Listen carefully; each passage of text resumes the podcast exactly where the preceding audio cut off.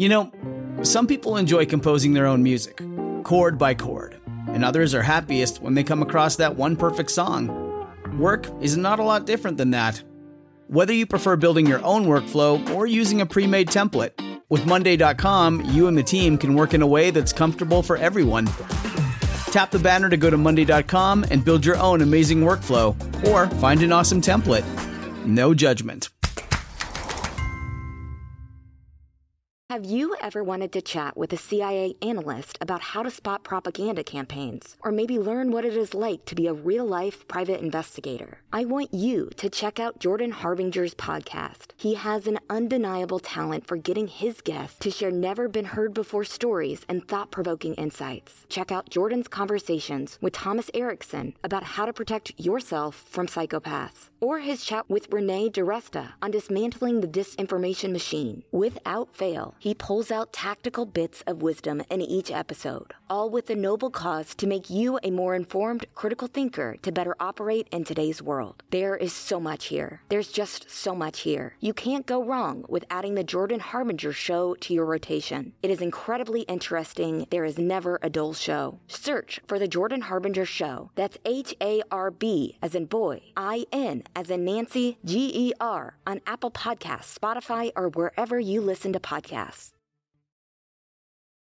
I now know that Russell Laffitte conspired with Alex Murdaugh to steal millions of dollars from clients.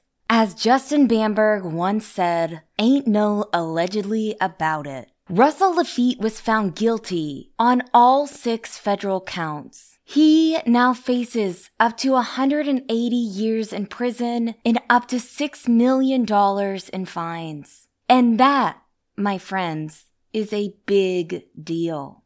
My name is Mandy Matney. I have been covering the Murdaugh case for nearly four years now. This is the Murdaugh Murders podcast, produced by my husband, David Moses, and written by Liz Farrell.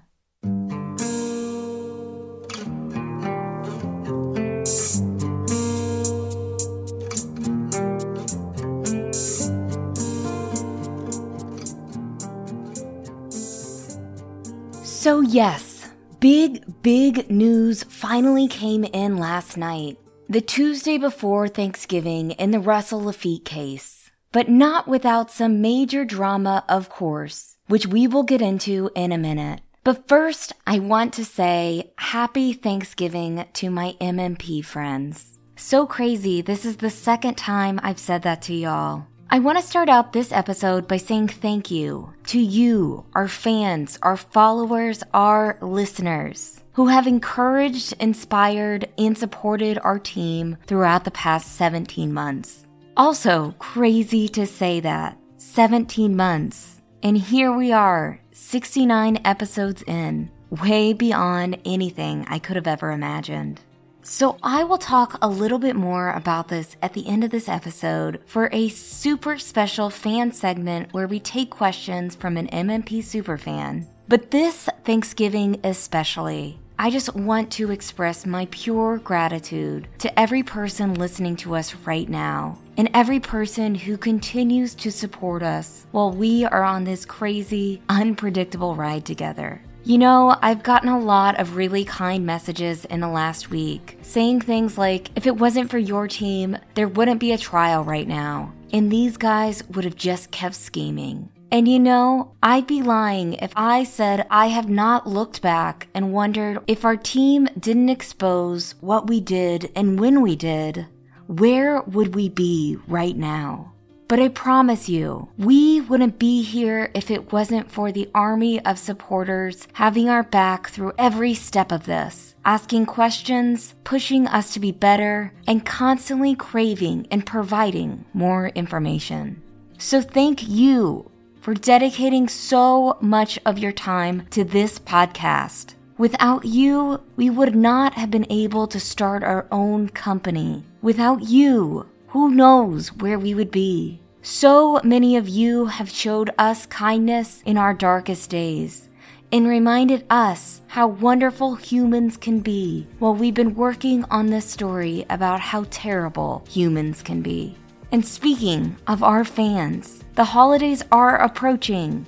We have some amazing merch in our store for your loved ones this Christmas. I personally just bought a bunch of super soft MMP t shirts, and that's a big deal necklaces for my friends. I'm so excited to give them out. And the best part all proceeds from our merch store this quarter go directly to Gloria's Gift Foundation the charity in Gloria Satterfield's honor, which gives Hampton County families in need presents this Christmas.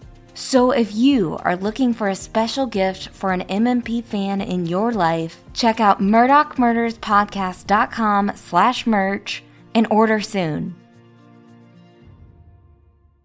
Okay, so before we talk about the verdict and what it means for all of the Murdaugh cases going forward, and before we talk about all the jury drama and the anticipation leading up to the six guilty counts, I want to talk about what went down in court on Monday. And to be clear, we were not in court on Monday. Honestly, Liz, David, and I did not really anticipate there would be a trial at all here. And we did not think that it would last this long all of us had obligations that we had to stick to this week, and we didn't want Russell Laffitte ruining any more of our plans this month.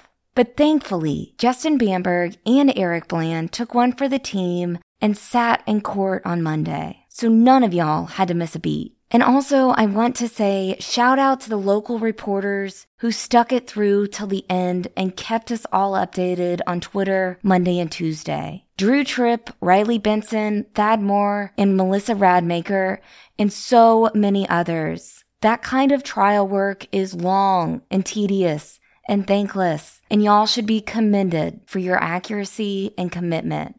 I want to walk you through the lead up to this big moment where Russell was found guilty. We told y'all on the last Cup of Justice episode how Russell took the stand on Friday. He tried hard to present himself as a simple country boy who was duped by the super duper Alex Murdaugh. He was asked a series of softball questions that lasted hours. And we also told you about how Assistant U.S. Attorney Emily Limehouse was likely sharpening her knives all weekend, preparing for an absolutely brutal cross examination of Russell. And much to no one's surprise, things really fell apart for Russell Monday morning. Here is Justin. Honestly, I wasn't surprised by a lot on cross exam. I think that this whole southern gentleman good guy image that he tried to that he attempted to portray on direct exam really kind of went away and got put in the trash can when he was getting crossed because he was way more combative, way more defensive. There was a lot of what what I refer to in trial work is a witness playing dumb to make the lawyer work harder as they're questioning them. You know, like, well, what do you mean by this? Or what are you actually referring to? And in a case like this, where you're trying to convince a jury that you are an innocent and good guy who is also a victim of Alex Murdaugh, I think that actually hurt him because it came off as very disingenuous. And just the the lack of remorse you know, it's yeah. like um this whole concept of you know, I'm not sorry for the things I didn't do, but I'm also not sorry for the things I did do. And I really don't I can't comprehend why y'all even have me on trial because I'm a victim too. You know, and that's what Mandy what people have to remember is that there are real victims, the Plylers, the Pinckneys, yeah. Natasha, you know, Arthur Badger. When people say willy nilly that they are also a victim of Alex Murdaugh, depending on the role in which you are referring to, it's really offensive. Not only did Russell appear to be disingenuous, he contradicted himself on several occasions. But things really fell apart for Russell when he admitted in court that he intentionally did not pay taxes on the more than $400,000 in conservator fees that he got nearly a decade ago. And he admitted to only paying those fees in 2021 when it was clear that investigators were closing in on Alec's schemes. That was a big deal moment for the prosecution. It showed that he knew enough to hide the fees from the federal government at the time and knew enough to pay them back when authorities started poking around. The crime and the cover up, that shows intent. Oh, a jury definitely would not like someone who works for a bank, as was testified to by one of his family members, dang near worth a billion bucks and you make all this money and it wasn't like a oops, I didn't know that I was supposed to pay taxes. It was a oh, I purposefully didn't pay taxes, but I did pay them last year. Yeah, after the FBI comes saying, "Give me all your stuff." Yeah, it's like some Wesley Snipes stuff. Like, yo, I'm a sovereign citizen. I'm just not going to pay my taxes. Like, it, it comes off as again offensive. The whole undertone of the defense to the claims and allegations brought by the United States of America really is offensive to most people. I don't care who you are. If if if somebody washes my car and I pay them in a check, or somebody comes and blows off my driveway and I pay them in a check, they're gonna read the four line. No one gets a check without looking at the four line. Like, and I get it. Well, that's for the person writing the check. I'm sure it is. That's how I fill it out. But I never take a check from anybody without reading it. And I ain't a banker. So when it came time for closing arguments, there really wasn't much for the defense to do. Defense attorneys Matt Austin and Bart Daniel both spoke during closing. Their argument essentially was that Russell was duped by super schemer Alex Murdaugh. Austin argued that Russell admitted to everything, but he doesn't admit to the crimes because nothing he did was intentional. But things really went off the rail when Bart started talking about World War II and Normandy and patriotic duties, which was purely a distraction. And I think that they did the best job that they could with the facts they had to work with, right? Lawyers, we don't write the law and we also don't make the facts. You literally play the cards you're dealt. And sometimes you're dealt a really, really crappy hand. And your option is fold and throw the hand back in. In this instance, that would be, man, go ahead and plead guilty to all six counts. Or you do the best you can with what you got. But I just don't think that they had a lot to work with, you know, and there ain't but so much explaining away a lawyer can do in arguing and advocating for his client before the lawyer starts coming off as having no credibility, right? It's a fine line to walk. During closing arguments, the prosecution basically said, Hey, look, You've seen the evidence. You've heard from the victims. Here are the facts. We showed you the crimes. We showed you the cover up. He was not fooled. He knew what he was doing. And it was powerful when Emily Limehouse said this. Quote, maybe none of this would have happened without Alex Murdaugh, but none of this could have happened without Russell Laffitte. And Holliday also had a powerful quote at the end of their closing argument. He told the jury, quote, accountability only happens here in this courtroom where facts matter and influence does not. You know, I think that the U.S. Attorney's Office really nailed it in their closing, uh, particularly in the rebuttal by pointing out a couple of things to address some of the smoke and mirrors that was brought up during the defense's closing. And you have to have a strong rebuttal if you're the government. And not only did they nail it, they nailed it with a diamond coated nail. I, I did not see a way out. And that is how so many of us who have been following this for a really long time felt after Monday. Done deal. Facts are facts.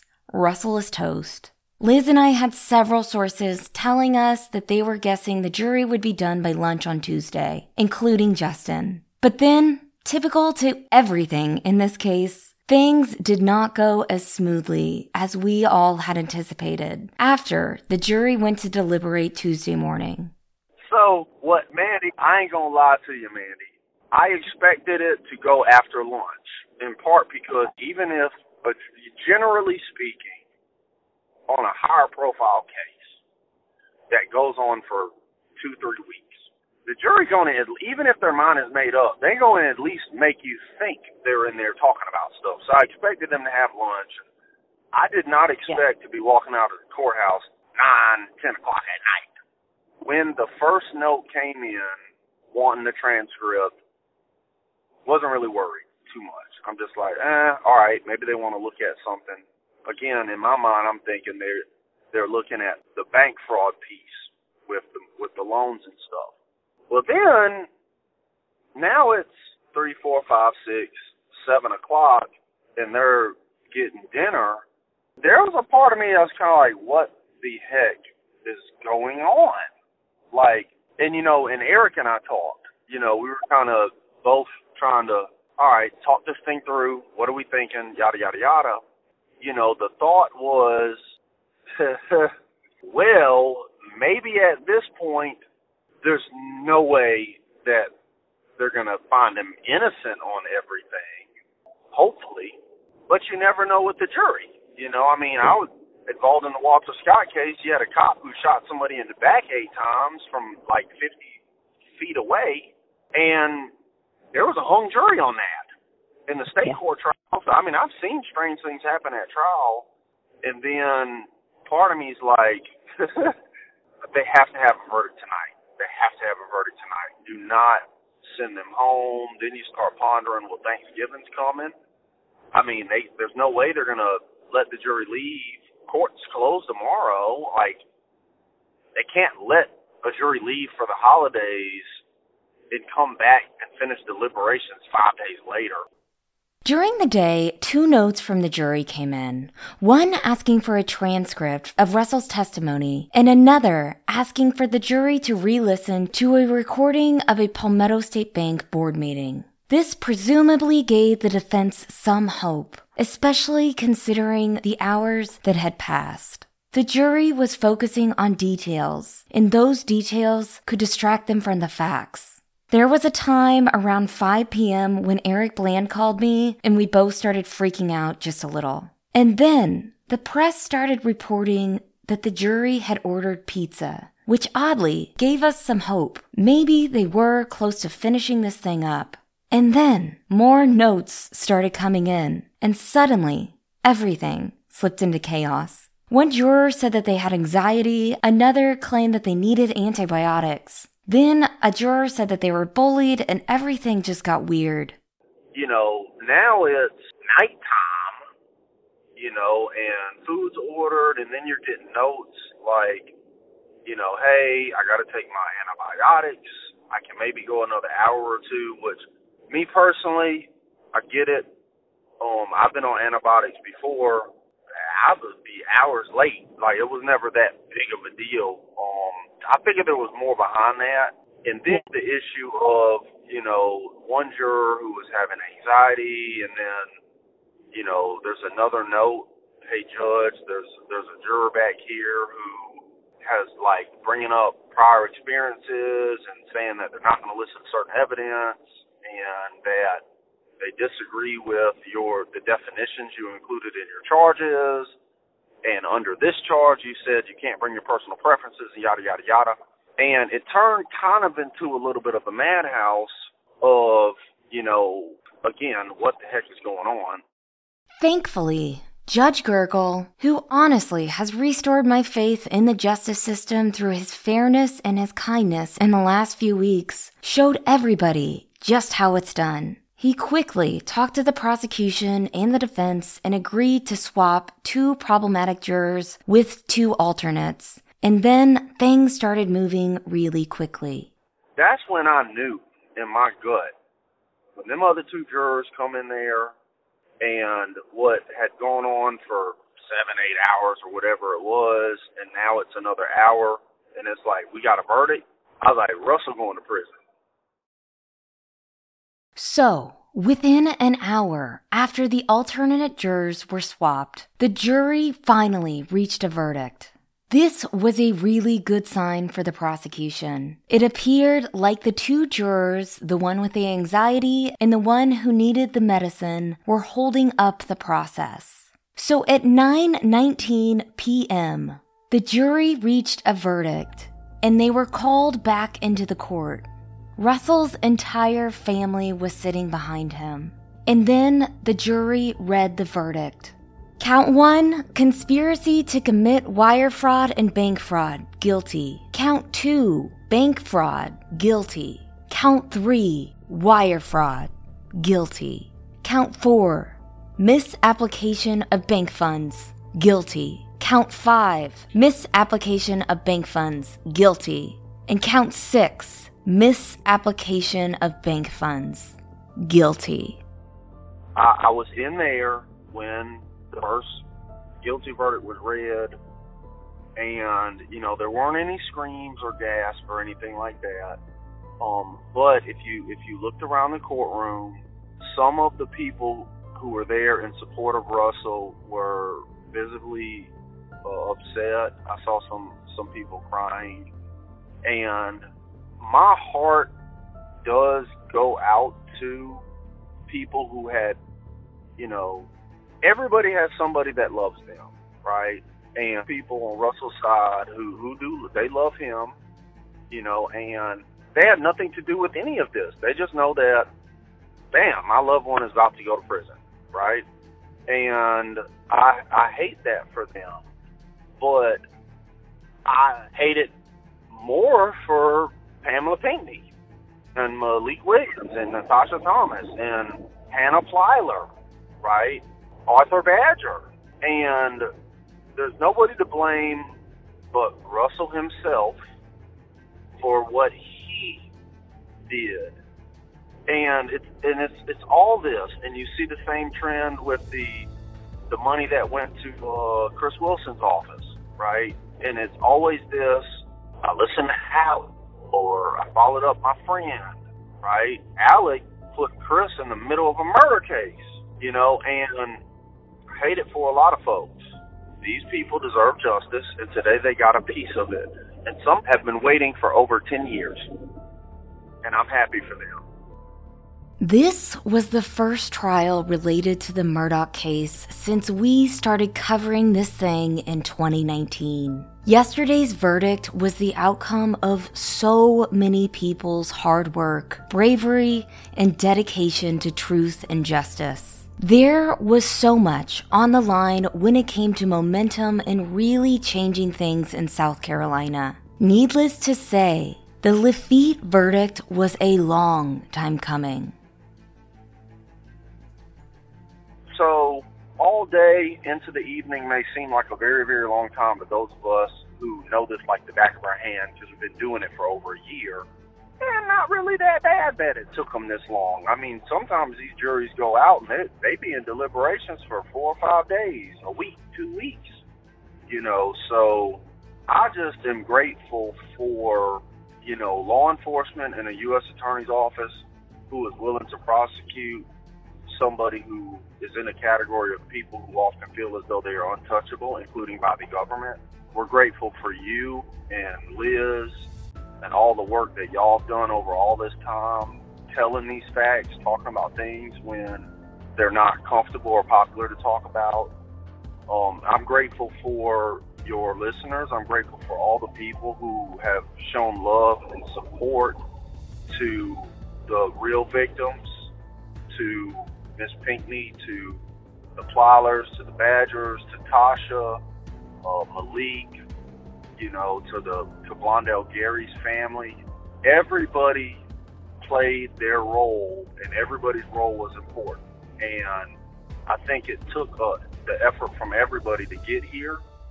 And I don't think this is the end.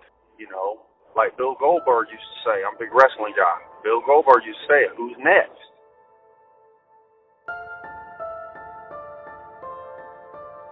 And we'll be right back.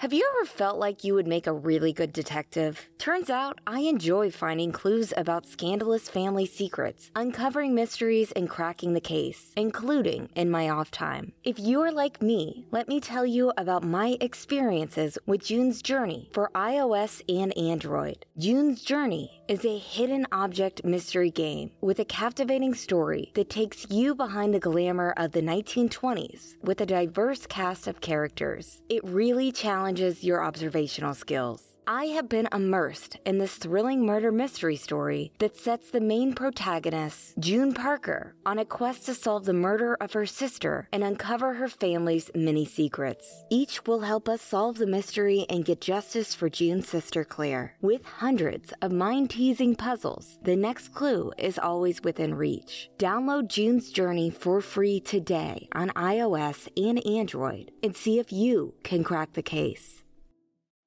Hey, True Sunlight listeners. I am here to tell you that there is no reason to panic the next time you are searching for the perfect gift. You can now use gift mode on Etsy. Gift mode on Etsy takes the stress out of gifting so you can find the perfect item for anyone on any occasion. There is a lot of pressure around gifting. I usually have a hard time thinking of gift ideas for David, and sometimes I get super stressed trying to find the perfect thing. But now, with gift mode on Etsy, I can search hundreds of gifting personas and find so many incredible items. David is the foodie in our family, and I found the perfect new knife set that had him smiling and dancing in the kitchen. The other cool thing Etsy is a marketplace, not a seller, retailer, or manufacturer of goods. Entrepreneurship is very important to us, and we are proud to support the independent sellers and shops on Etsy. Need to find the perfect gift? Don't panic. Try gift mode on Etsy now. So, Tuesday might have been the longest day in my journalism career, even though I wasn't in the courtroom. Generally speaking, trials are my most and least favorite to cover. They're exciting. You're learning a lot more about a case than you knew before, which obviously was the situation here when we heard about the PMPED confrontation on the day of the murders. They're also conclusive. You finally get long awaited answers, and hopefully, you get to see some justice get delivered. There's a lot of drama and the stakes are high. So that makes them really, really anxiety provoking stories for me. The tension of the situation is undeniable. And if you're me, you end up feeling extreme empathy for everyone there, especially the victims. And I'm not going to lie, I'm often trying to hold back tears while also taking notes. This, however, was the very first time I've covered a trial and not been in the courtroom for the verdict. And I have to say, it was still nerve wracking, maybe even more so. But it was made a lot easier knowing that I wasn't alone in my restlessness. I had Mandy to trade updates with and make jokes with, and I found out that even the great Eric Bland, our Cup of Justice co host, was feeling our same sense of tension. I talked to Eric first thing Wednesday morning to get his thoughts on the incredible verdict and to learn more about what comes next for Russell in all of this. Eric, as usual, put things in perspective. We started off by talking about how yesterday went for him the pressure on a lawyer and a litigant while a jury's out and then that very second before they announce their verdict is nothing like I've ever felt in my life. And yesterday, I wasn't even the attorney or my client wasn't a party. And I, I just was not right all day long. I wasn't sharp. I was preoccupied. I was worried.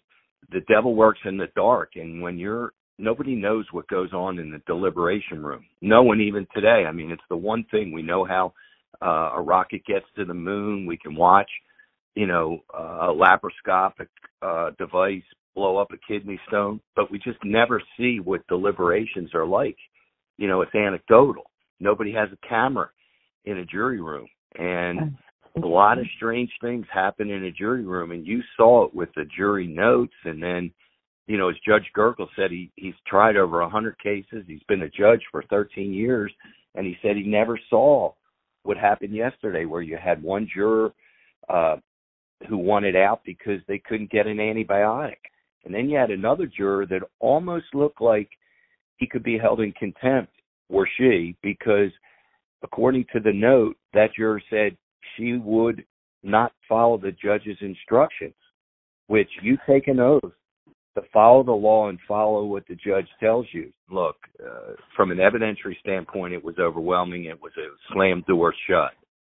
But once you inject the juries and people who come with their life experiences, and I think some of these jurors had, you know, concerns about, well, Russ doesn't look like the normal criminal, and you know, I wouldn't mind sending a rapist to jail or a murderer, but you know, am I going to send somebody like Russ? So that's why the juries are so finicky. Because of this finicky jury, Eric said the case was in serious jeopardy at one point. We almost lost this case last night. You know, Judge Gergel rescued it. He he saved it with a, a, a heavy lasso because, you know, if he had released those jurors, the alternate jurors, in the morning, like most judges do when juries begin to deliberate, um, this trial would have been over because he had to release two jurors for medical reasons and without having alternative jurors who were sitting in a room. Remember, they're just sitting in a room for eight hours. They can't use their phones because then they would have been infected. I mean, Judge Gergel is to be applauded. He saved this trial. Throughout the trial, all three of us had critical feedback for Russell's defense team and some of the seemingly strange decisions they were making, including allowing Russell to upload episode two of Russell TV while the trial was still happening. Lawyers can only do so much. I, I'm going to be highly critical of Bart Daniel, not so much of Matt Austin, because I thought his temperament was perfect.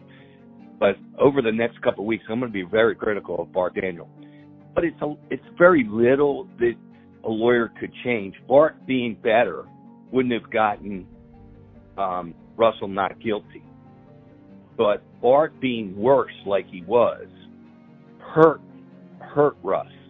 It hurt him, and I think Bart, in the way that he approached how he was going to defend it, making Russ a victim, was the wrong strategy there was just never any contrition on the part of the defense. I get it that Matt Austin, in his close, said, "Look, we accept and agree with everything the government government said, except it wasn't criminal." But that was too little, too late. That wasn't Russ saying it. That was a lawyer saying it. On all our minds yesterday was the idea of what six not guilty verdicts or a mistrial might have meant for the rest of Alec Murdaugh's alleged syndicate. So um, it was scary for me yesterday because, you know, it changes the whole paradigm. It, it'll either embolden people like Corey Fleming and embolden everybody around Alex and Russ not to talk, or it could be the floodgates.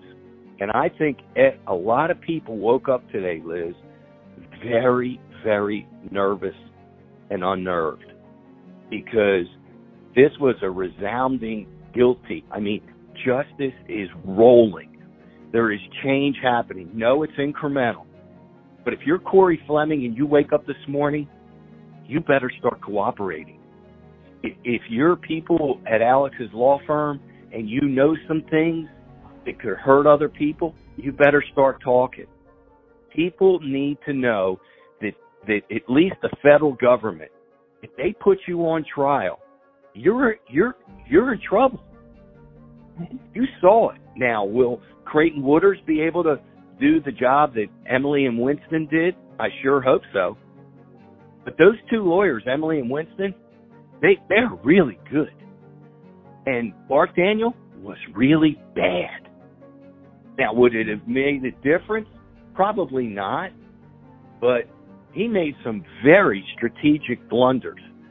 Putting him on, uh, putting his client on at the bond hearing, to give Emily the ability to say that he lied and he, he blew his proffer? That's malpractice. Letting him do Russell TV? That was horrible. They knew about it. Don't tell me that they didn't know about that. I don't believe it. We also talked about what happens next for Russell and how long it will be before we see him behind bars. What happens over the next six months, obviously, they, they got to get a transcript. There's going to be a notice of appeal filed within 30 days. Uh, they'll ask for a new trial. The judge will deny it. Um, and and appeals take, you know, two years to go up to the Fourth Circuit.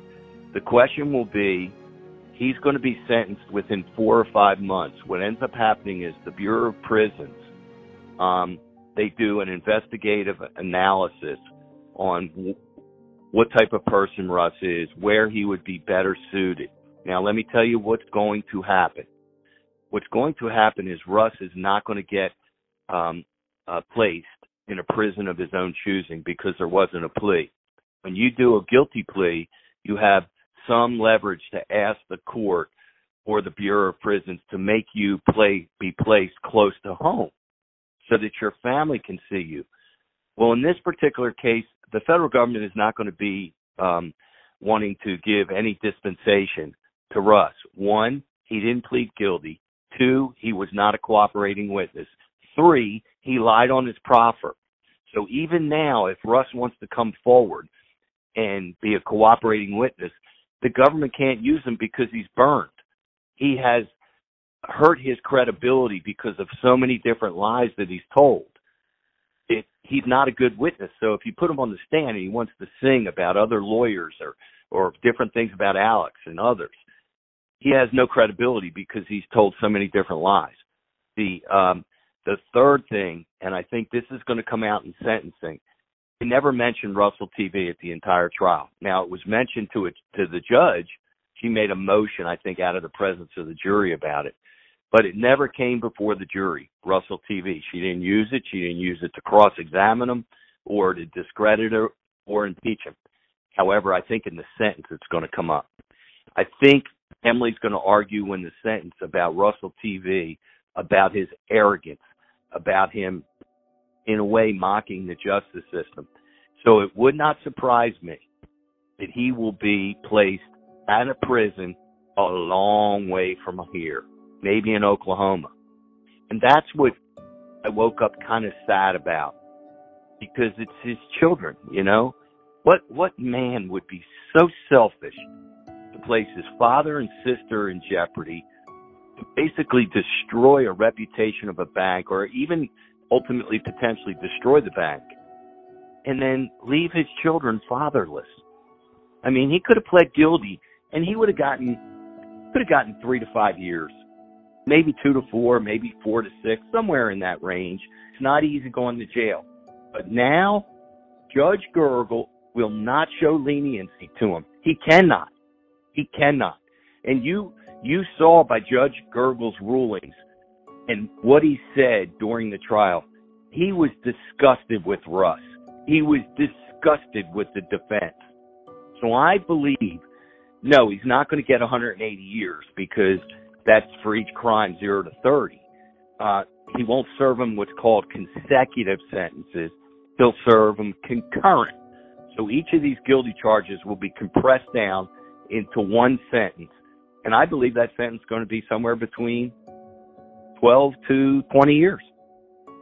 Overall, though, Eric said the day was very bittersweet for him, even though the outcome was one he, like Mandy and I, were hoping for.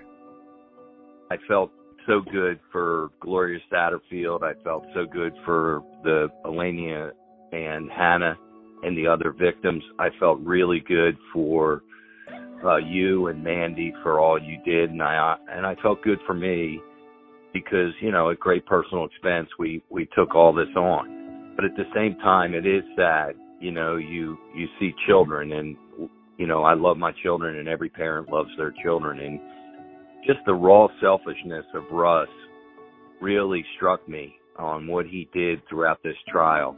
Um you know justice doesn't um it doesn't reward uh friends and it doesn't punish enemies it treats everybody equal and there was a lot of justice that was meted out with that verdict. But you know, like we talked about all week, it, you never know what's going to happen.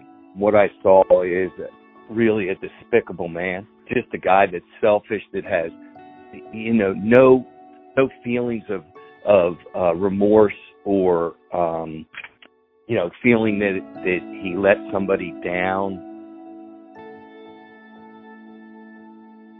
And we'll be right back.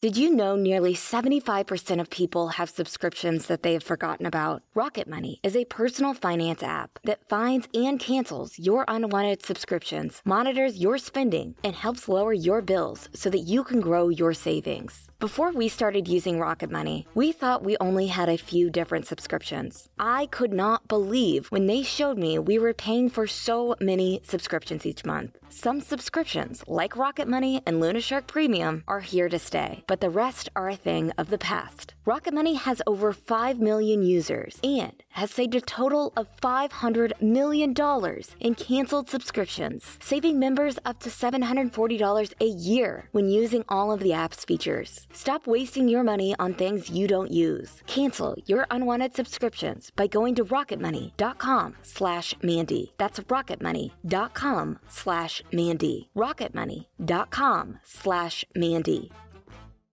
Shout out to Claritin for supporting this episode and providing us with samples. It has done wonders for our seasonal allergies. We recently started feeling the effects of spring. Luckily for those of us who live with the symptoms of allergies, we can live Claritin Clear with Claritin D. Designed for serious allergy sufferers, Claritin D has two powerful ingredients in just one pill that relieve your allergy symptoms and decongest your nose so that you can breathe better. This double action combination of prescription strength allergy medicine and the best decongestion available relieves sneezing, itchy and watery eyes, an itchy nose and throat, sinus congestion, and pressure with ease. Ready to live life as if you don't have any allergies? It is time to live Claritin Clear. Fast and powerful relief is just a quick trip away. Ask for Claritin D at your pharmacy counter. You don't even need a prescription. Go to Claritin.com right now for a discount so you can live Claritin Clear. Use as directed. On Wednesday morning, I spoke with a woman who has quickly become a hero of mine in the last few months, Alania Plyler. As we told you last week, Alania and her sister, who lost their mother and brother in a 2009 car accident, were two of the four victims who bravely testified against Russell Laffitte last week. I asked Alania how she was feeling after Russell Laffitte's conviction. Oh, I feel like I can take just a deep breath of air.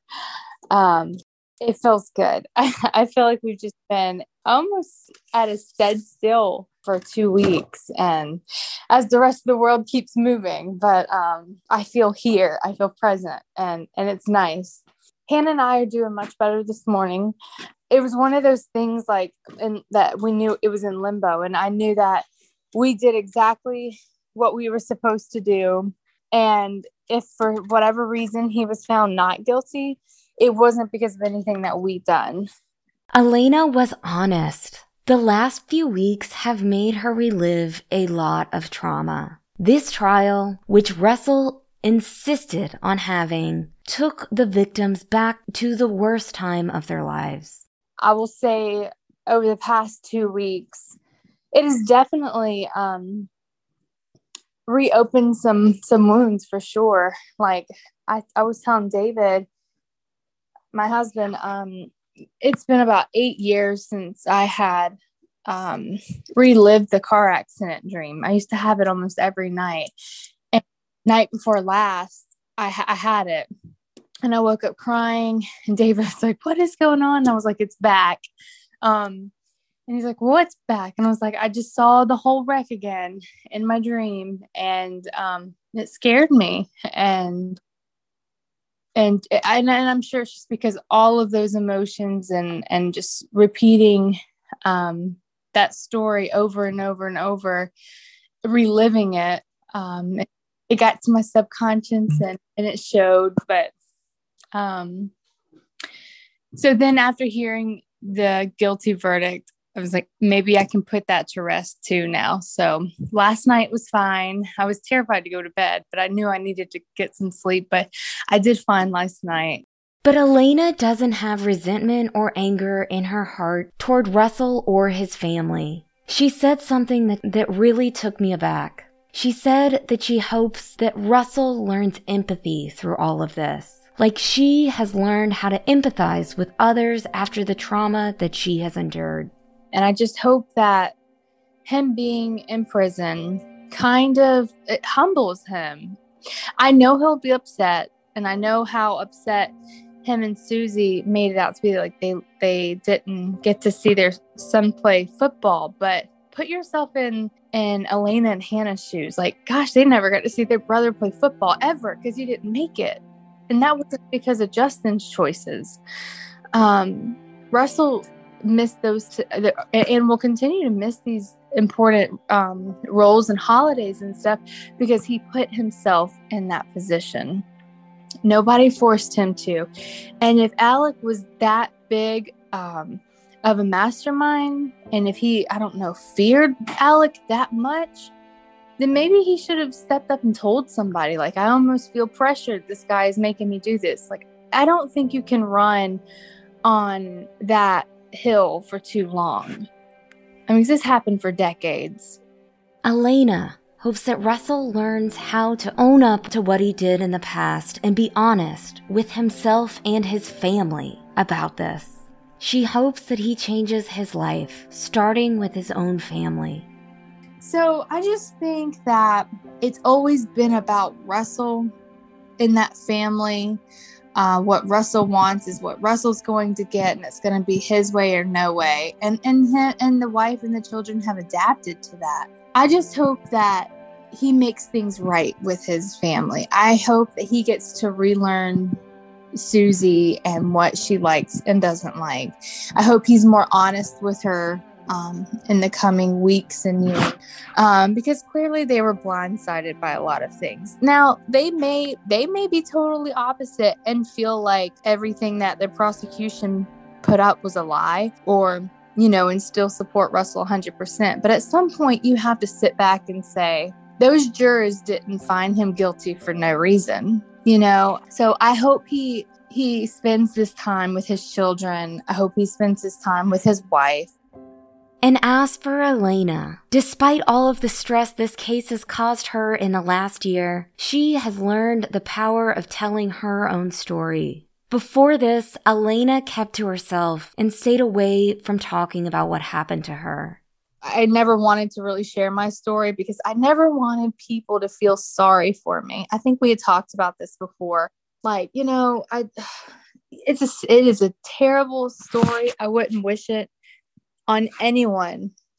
Um, not even my worst enemy, uh, if I were to have one, because there's just a lot of emotional pain, physical pain, mental pain. Like it affects every aspect of your life. Um, I wouldn't wish it on anyone but I also I don't really know how to handle the I'm so sorry you went through this. God, I wouldn't know what to do if it was me. Like I just kind of freeze because I wouldn't have known what to do either until I was put in that position. Um, but I have learned that that's not the way that most people view me. Like they hear my story and they show empathy, and um, and there's such a big difference in that. I never wanted to use my tragedies as an excuse for anything. I didn't want, you know, it's like I wouldn't want to walk into the grocery store and say, you know, my mom and my brother died and and I need free food or whatever. Like I just would never want to use them as a um as a crutch, if you will. I felt like when people the more that people didn't know, the more protected I was of it. Um, but you know, I've I've learned over the past year, like no one's out here judging me for telling my story. Um, I'm I'm not looking for handouts or or any sort of anything like that. I'm simply here to to say my side, say my experiences, and hopefully people can can be moved by it and and um, kind of like the lady that I talked to who stopped me in the parking garage after we left the courthouse, she was sharing a little bit about her story. And she said that um, she had days where she felt like she couldn't move on. But after hearing my my testimony and the one that you guys recorded um, on that episode, she said that gave me so much hope and that motivated me so much. And that is the only thing that I hope for my story. And and and it's working. It's doing it. I'm encouraging people who are stuck in that victim vic, that victim mindset to change to like you survived that And it is okay to, sh- to share your story that you survived and you overcome it. And, um, and just for however long you live, you have that right to celebrate what you've overcome. And now, the world knows the story of Alania Plyler. The world now remembers her mother Angie and her brother Justin. And that is a beautiful thing. And it's been truly amazing to see, um, really across the world, of what I thought was such a small story, very big story in my life, but small to the world is actually bigger. And my mom and my mom and my brother's story, their lives mattered to not only me but to the rest of the world. Um, and so that is that's exciting. Like they're not forgotten; they'll never be forgotten. I will forever sing about them. Um, yeah, that's my family, and um, whether they're here or not, I love them, and um, and I won't stop fighting for them.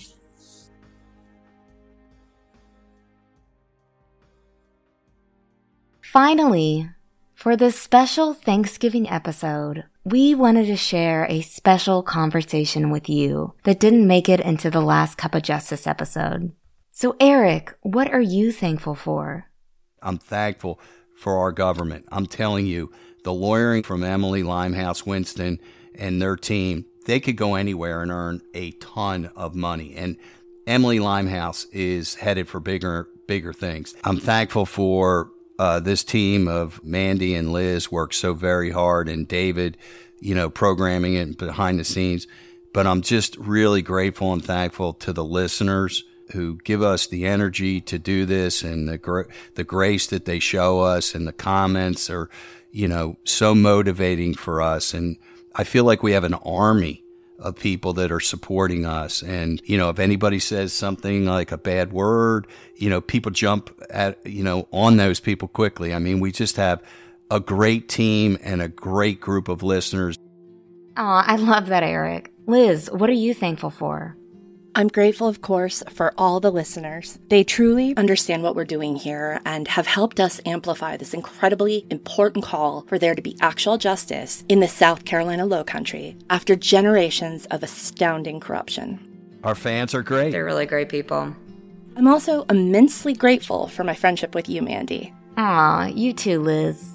I feel so beyond lucky to have found a friend I can laugh with, cry with, and commit vicious acts of investigative journalism with. The biggest lesson I've learned from our friendship and our working relationship is how important it is to find people in your life who will seek to build you up rather than tear you down, who exude kindness, and who are always there to catch you when you feel like you're about to fall. So thank you. Aw, that's really great. And I'm especially thankful for your wonderful husband who does not get enough credit for how much blood, sweat, and tears he puts into everything we do here. David, you have become an amazing journalist in your own right. And it's been so rewarding watching you catch the same Murdaugh bug that Mandy and I have been carrying around for years. And Eric, you aren't just a ray of sunshine to us, you are a meteor. I'm so thankful for everything you've brought to our reporting and for your expertise and your humor and your incredible drive. And finally, I'm grateful for my family and my friends and for my judgy little dog, Newberry.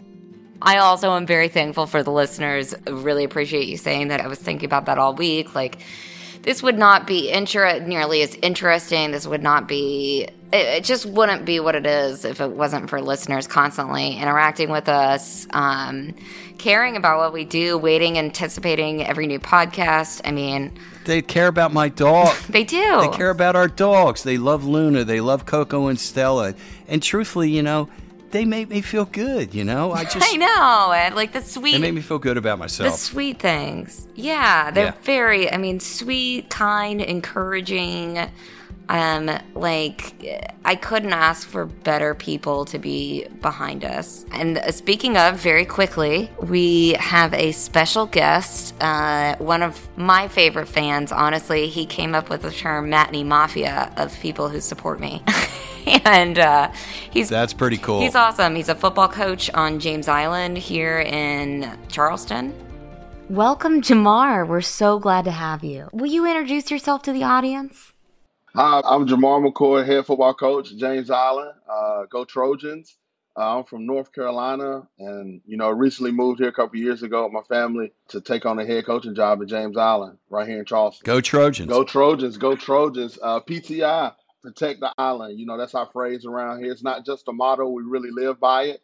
Uh, and we, you know, one island. We, we we really take care of this island. We love it. Love it. So I've I've been a big fan from day one when uh, when Mandy began to tweet uh, about the podcast. I haven't missed an episode.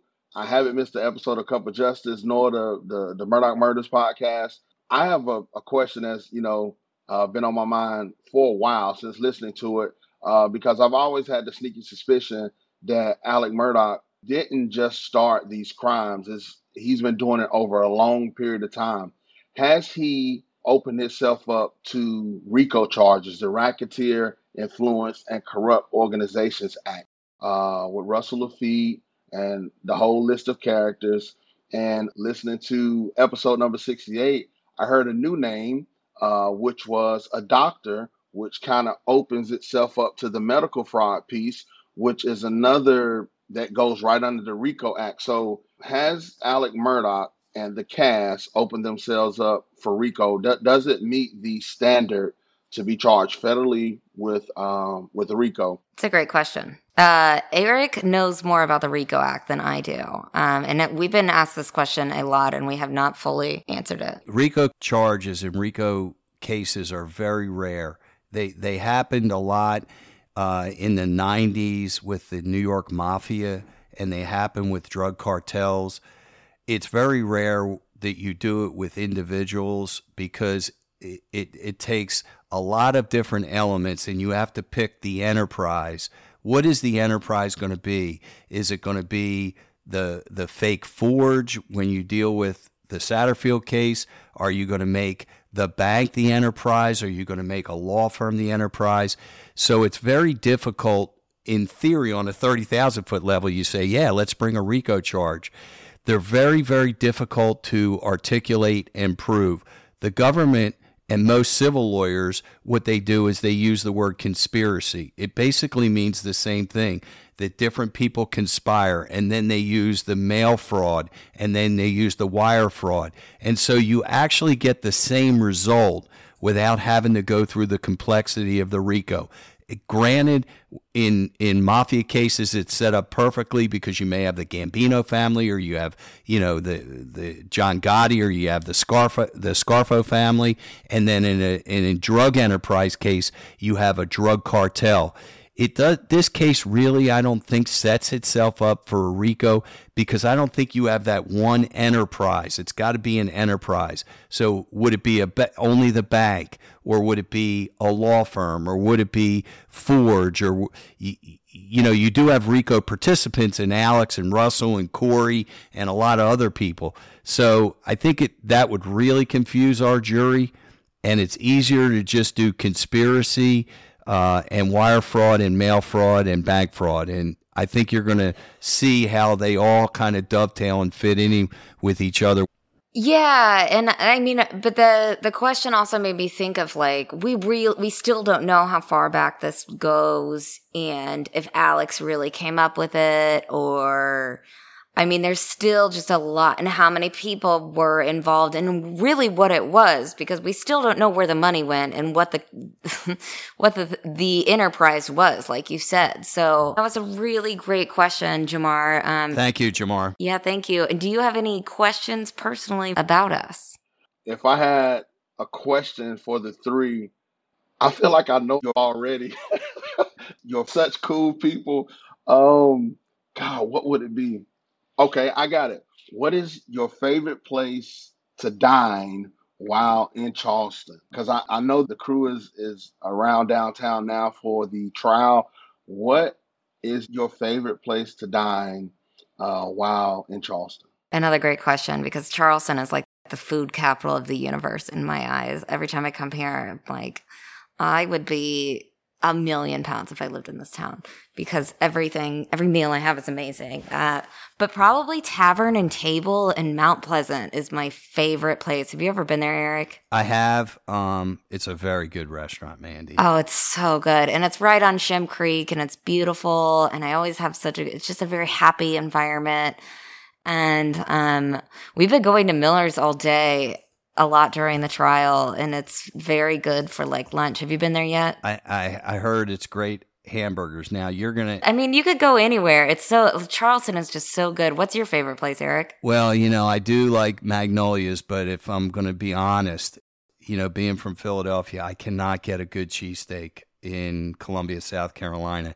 And there's a cheesesteak place in um, West West Ashley called DB's which uh, is as close to Philadelphia as you can get. They have Amoroso rolls that they fly in, and their cheesesteaks are to die for. And I also like a place called Boxcar Betty's that serve this unbelievable fried chicken sandwich. I'm I'm kind of a plain guy, so uh, that's the kind of food I like. And Liz, what is your favorite restaurant in Charleston? I know you have a lot too. I would have to say my favorite restaurant in Charleston after eating out every meal for two weeks. Um, actually, there are two. The first was this small restaurant on Spring Street called Xiao Bao Biscuit. They have this amazing dish called okonomiyaki, which is a Japanese street food. Highly recommend. And the burger at Miller's All Day on King Street, that was right around the corner from the courthouse. Um, that was really, really good. Those are great places to eat. Good selection. I like to say hey to all the the people on JI that listens to the Murdaugh Murders podcast, my friends over at uh, Moving the Chains podcast, uh, my daughter Carmen. Love you, Carmen. Everybody worldwide. Hi, Grandma. Hi, Mama. Love you guys. Hope to see you soon. Take care, Jamar. yeah, thanks, you. Jamar. I love it. Hey, keep up the good work. Uh, we support you. Um, don't let negativity slow you down you just, it's just noise in the background. Keep doing positive work and thank you.